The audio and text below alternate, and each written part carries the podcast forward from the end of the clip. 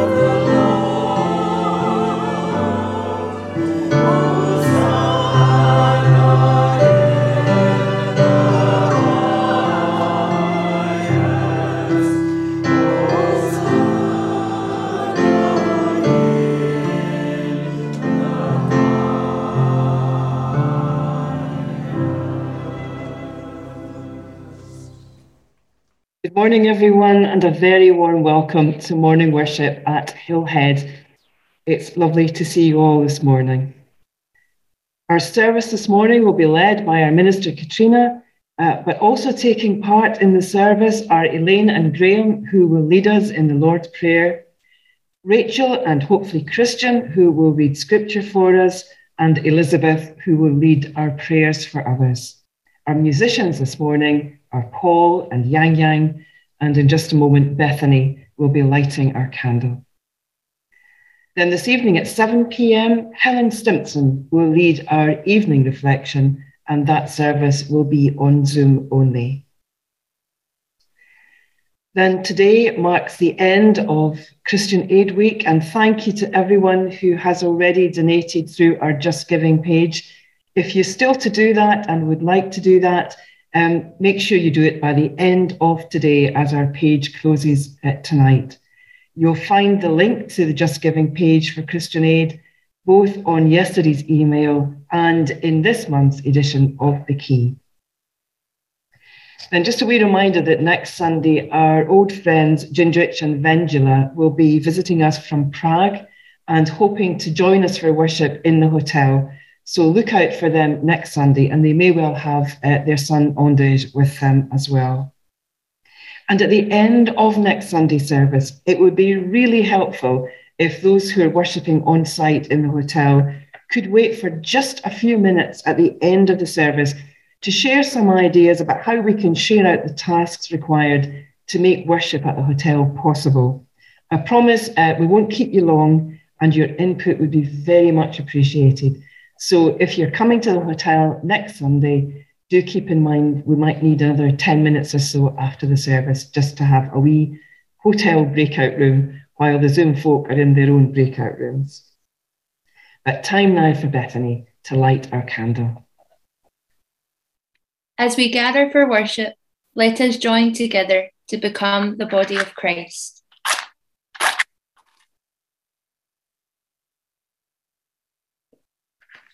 Christ is the light that lights our way. May we glimpse Christ's light this day.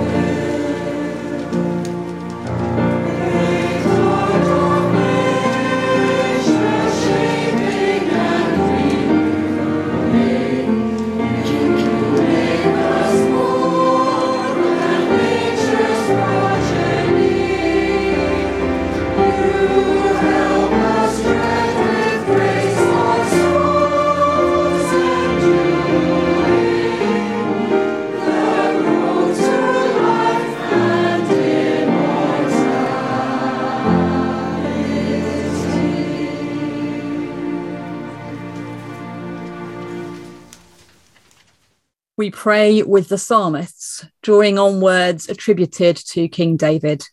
Let us pray.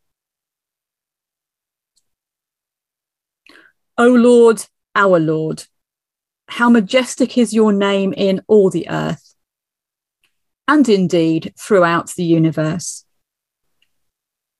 From the lips of babies and children, you have ordained praise, and you expect no less of adolescents and adults. When we look up at the sky, seeing the moon and the stars, we wonder why you were interested in us, mere human beings, in all our brokenness, frailty, and finitude. Yet you have entrusted all creation to us, earth and sea, plants and animals. You believe in us, love us, and gift us for life in all its fullness. You created each one of us just as we are, watching the cells divide and the fetus form, rejoicing in the potential for life.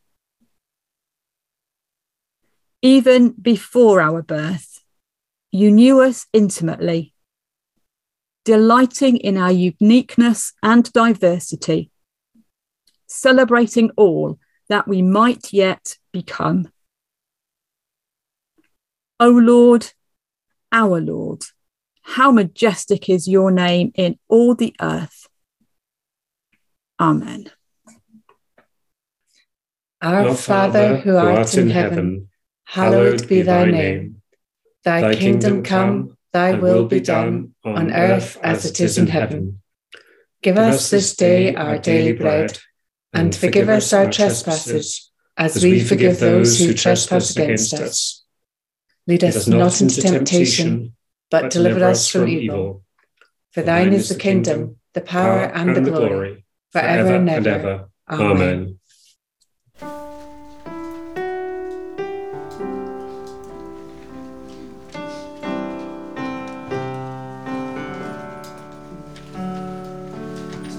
Taste and see, oh taste and see, the goodness of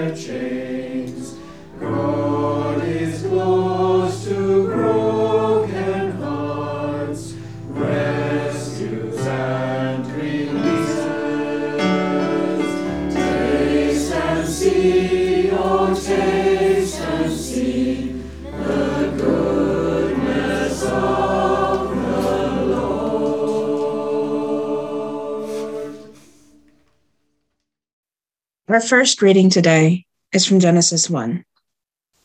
God spoke, "Let us make human beings in our image, make them reflecting our nature, so they can be responsible for the fish in the sea, the birds in the air, the cattle, and yes, earth itself, and every animal that moves on the face of the earth." God created human beings. He created them godlike, reflecting God's nature. He created them male and female. God bless them. Prosper, reproduce, fill the earth, take charge. Be responsible for the fish in the sea and the birds in the air and for every living thing that moves on the face of the earth. God looked over everything he had made. It was so good, so very good. It was evening, it was morning, day 6.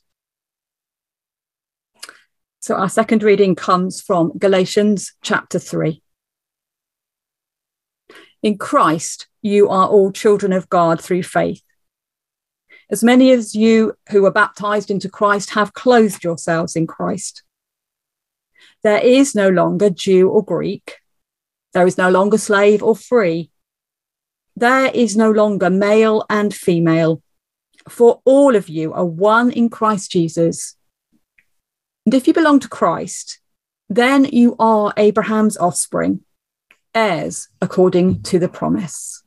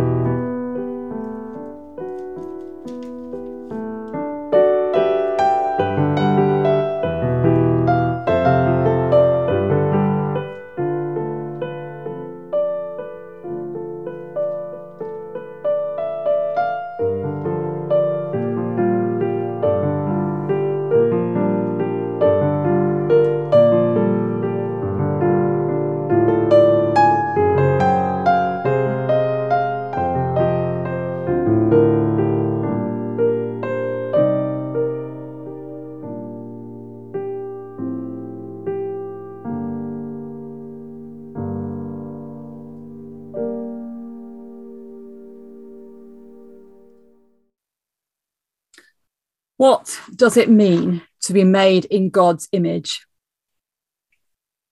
This is a question academic theologians and ordinary followers of Jesus have asked and do ask themselves over and over again. It's an important question because it's one to which the answer is more complicated and more wonderful than we can ever imagine or understand. If the poetic words of Genesis 1 speak truth, and I am convinced that they do, then it means something about unity in diversity rather than monotone uniformity. Last week, I was at the Baptist Union of Great Britain and BMS Assembly in Bournemouth, and I spotted this poster on one of the display boards. I would say that rather than a statement of what is now, it's an expression of hope for what is an ongoing process, a story or a journey, if you like. What might it mean to work towards a theology of unity and diversity? This is something that lies at the very heart of who we are as a church, who we aspire to become here at Hillhead. To be truly inclusive, truly welcoming, truly open is endlessly demanding. It risks repeated disappointment because there aren't any quick answers or easy fixes. One of my minister friends, Reverend Craig Gardner, who is a tutor at South Wales Baptist College and a member of the Iona community, was also at Assembly. And he shared this photograph that he'd taken whilst walking on the beach during one of the breaks. The words with which I have captioned it are not mine, they are his. This, if you like, is a sermon in pictorial form. A diverse people sharing physical common ground.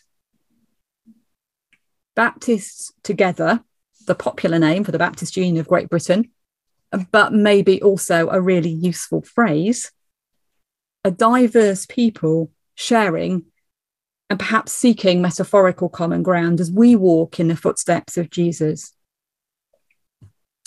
If I can plagiarise a well-loved poem, when you see many overlapping footprints, perhaps it was then that you walked together with Jesus.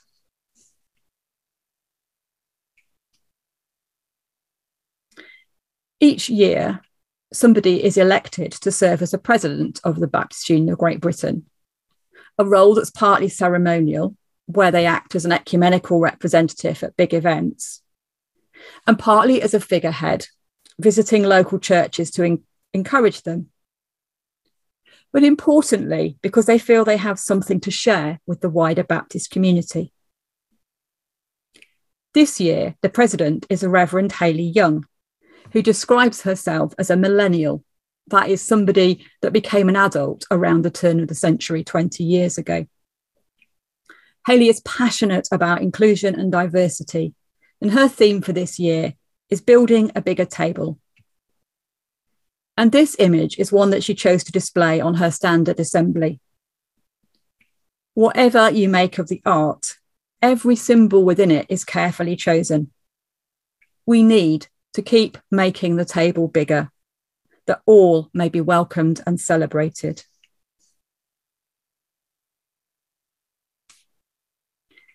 If you've been part of Hillhead for a long time, you may recognise this photograph.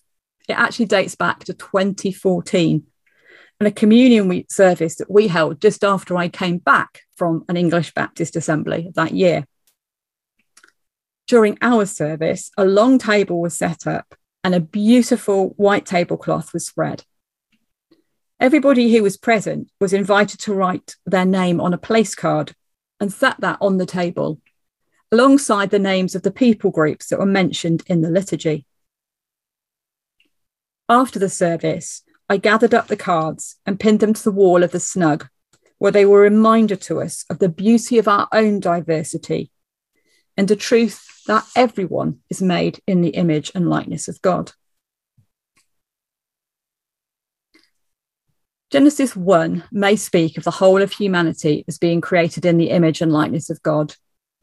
But if we read on through Scripture, the stories show us how this truth was all too soon lost, as families and societies fragmented, as people were excluded or marginalised, and as nations and religions defined who was in and who was out.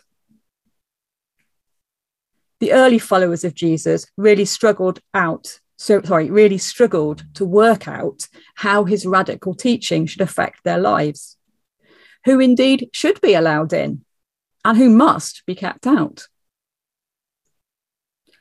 The words from the church at Galatia are well known and well loved, and you've heard me preach on them many times. And it seems to me that they are still central to what it means to be a unity in diversity. It's as if the writer says, do you know what, it's not that complicated, it's just this. In Christ, all these humanly defined binary constructs are meaningless. Nationality or ethnicity are irrelevant. Wealth or poverty, caste or class have no meaning here. Even the dual male and female has no purpose in defining who may or may not participate, or to what extent. In Christ, you are one. Unity in diversity. The image of God glimpsed in the variety of humanity, not just tolerating one another, but learning to truly love, respect, equip, and empower each other.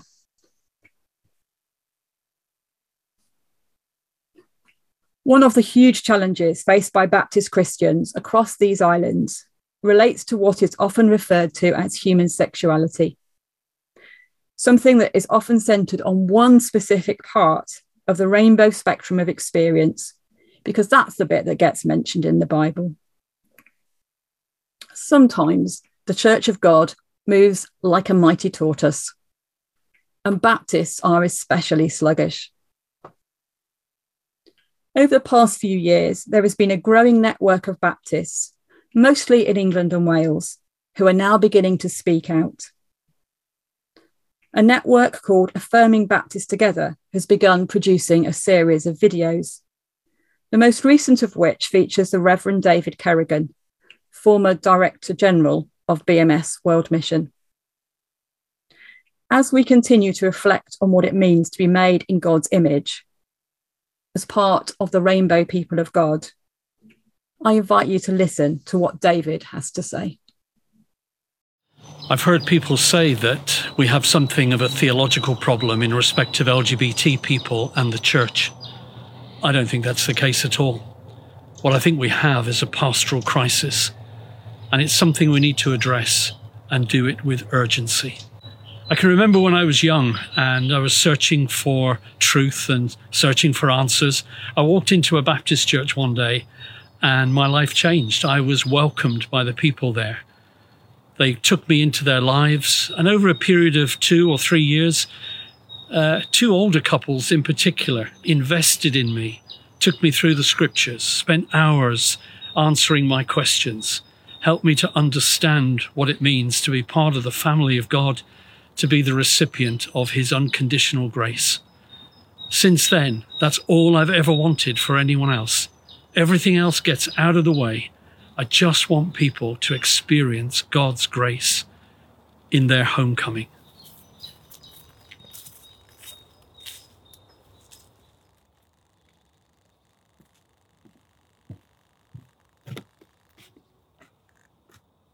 Sadly, this sense of homecoming hasn't been the experience of many of my gay friends.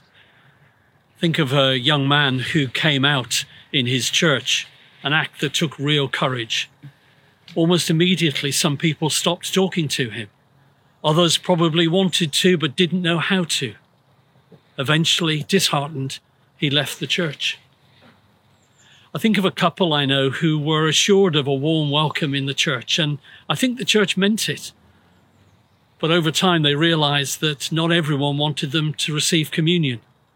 They weren't able to become church members. They weren't trusted to share in the leadership of work amongst the young people. They too left the church disheartened. The strange thing is, when I look at the Bible and the example of Jesus, I don't see this kind of thing there at all.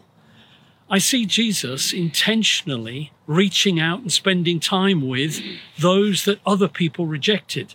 So he had meals with sinners. He spent time with women who were outcasts in society.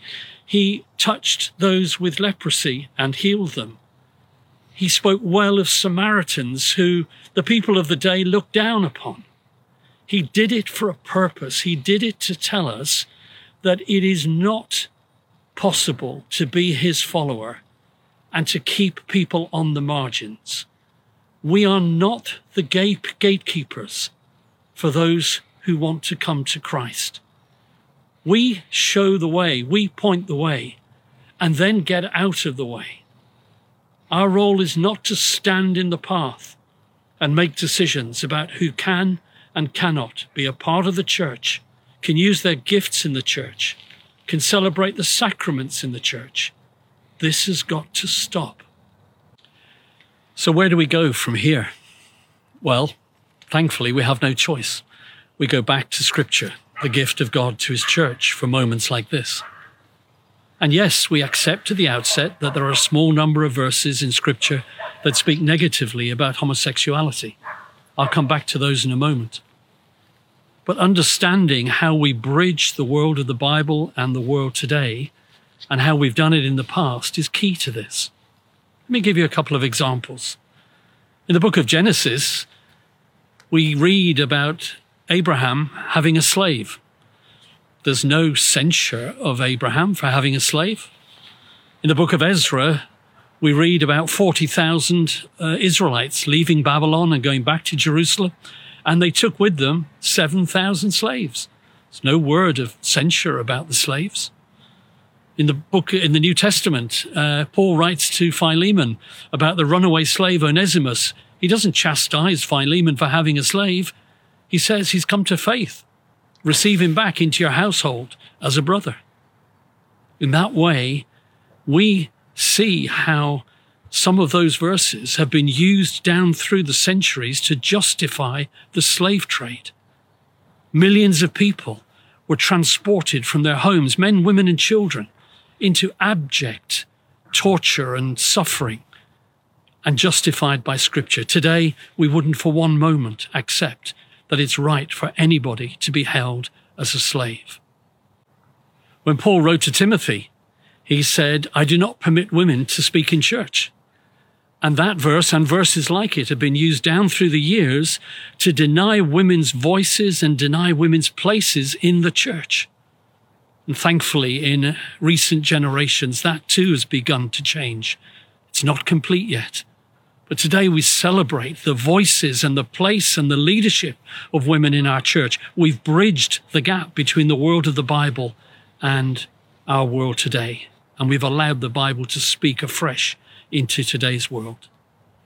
In the same way, the experience of homosexuality in the biblical world was so different to what it is today. Then it was violent, it was oppressive, it was domineering.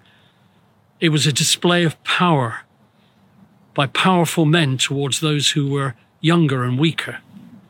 Today, we see loving, faithful, God-honoring relationships between gay people, those of faith and those not yet of faith. And we long for those stories to come into the life of the church and take their place alongside the stories of others, to experience that homecoming, to experience that sense of God's unconditional grace. Our job has always been to signpost people to God and enable them to make that journey. It is never our task to stand in the path and to exercise judgment about who can and who cannot come close, come in, and play a full role in the life of the church. We need to go back to Scripture and rework our understanding of God's amazing unconditional grace for everyone. I said earlier, this is something of a crisis. A crisis is like a crossroads. We have to make a decision about where we're going to go. I, for one, do not want to stay frozen to the spot at the crossroads. I want to make progress on this issue. Over the past 10 years or so, I've had countless conversations with pastors of local churches. And in the privacy of those conversations, many of them have said to me that in their hearts they long to be more inclusive and affirming of gay people in the life of the church. What stops them is fear. Some are afraid of their congregations. Some are afraid of their peers. Some are afraid of their regional ministers. And that fear paralyzes the conversation. At the same time, I've had conversations with what we might call ordinary people in the pew. For many of the Christians in our churches today, in their workplace, gay people have come out and are celebrated as equals as they are elsewhere in society, and they want the same in the church. But they also experience fear. They wonder, what will my pastor think if he or she knows what I have in my heart? And it's this complex web of fear that strangles conversation. We need to go back to Scripture and see there the truth that the love of God, the perfect love of God, casts out fear. We need not be frightened about talking about this issue, not for our sake, but for the sake of the gay community, whose lives are stunted and broken and destroyed often because they do not experience that unconditional welcome in the life of our church.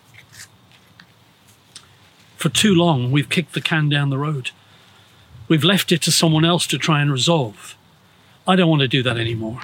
It's time to now resolve the issue in our generation. We can do it if we can find the courage to face it and start having these conversations.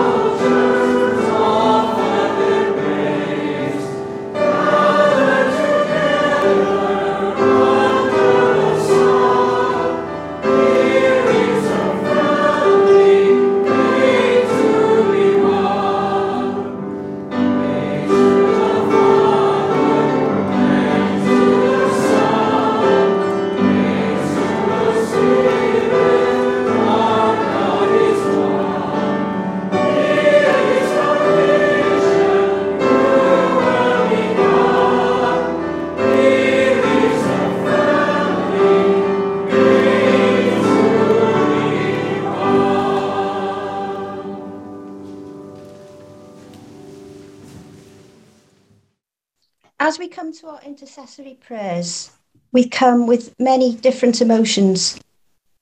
Some of us will be feeling happy, contented, some sad, bereaved, confused and anxious. I would like to begin with a prayer from the 14th century from Thomas A. Kempis. Let us pray. O Lord my God, do not be far from me. My God, have regard to help me. I have many thoughts and great fears afflicting my soul. How will I pass through unhurt? How will I break them to pieces? This is my hope, my one only consolation, to flee to you in every tribulation, to trust in you, to call on you from my inmost heart, and to wait patiently for your consolation. Lord God, we come to you today in a world that is confused, broken, and finding life hard. So many are struggling to feed families and themselves. Many are finding affording to travel to work increasingly difficult. Many are in despair. We pray that you will speak into the minds of those in a position to help. We ask that you will turn cold hearts into hearts of compassion, and that there would be justice in this world. Our hearts continue to be saddened at the plight in Ukraine, Sudan, Ethiopia, Afghanistan, and many other countries in this world where there is war and conflict. We earnestly pray for there to be peace once more in these lands. We pray that all who are seeking to bring aid to these countries will be given rightful access to help those in desperate need. We ask that you will give strength to all who are oppressed, comfort to those who have lost their loved ones, and bring a calmness to all those who are scared. In our own fellowship this week, we remember and pray for the managers, trustees and office holders, Nasi, Sal, Nikam and Nikyar, Lilius and family, Marit and Tom, Alan, Edith and Tom, Bethany, Emma and Drew, Jane S and Wendy. We remember the wider Baptist family in churches at Dunoon, Dunrosness, East Mains and Easterhouse.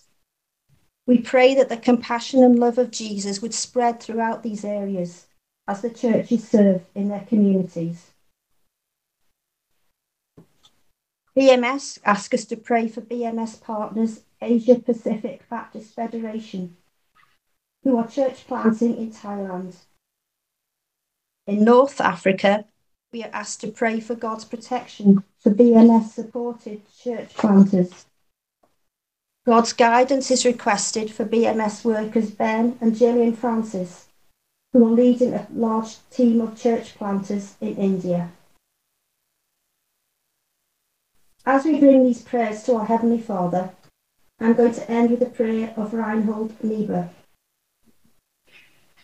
God, grant me the serenity to accept the things I cannot change, courage to change the things I can, and wisdom to know the difference, living one day at a time, enjoying one moment at a time, accepting hardship as a pathway to peace, taking, as Jesus did, the sinful world as it is, not as I would have it, trusting that you will make all things right if I surrender to your will, so that I may be reasonably happy in this life, and supremely happy with you forever in the next.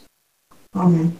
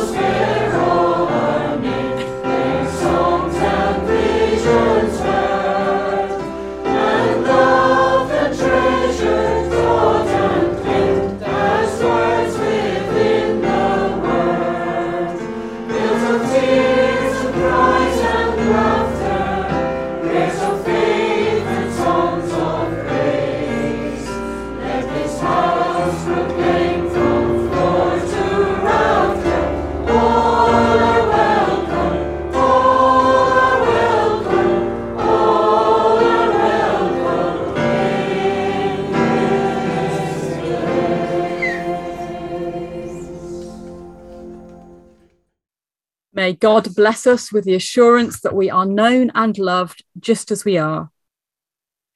May Christ show us how to celebrate diversity and live courageously.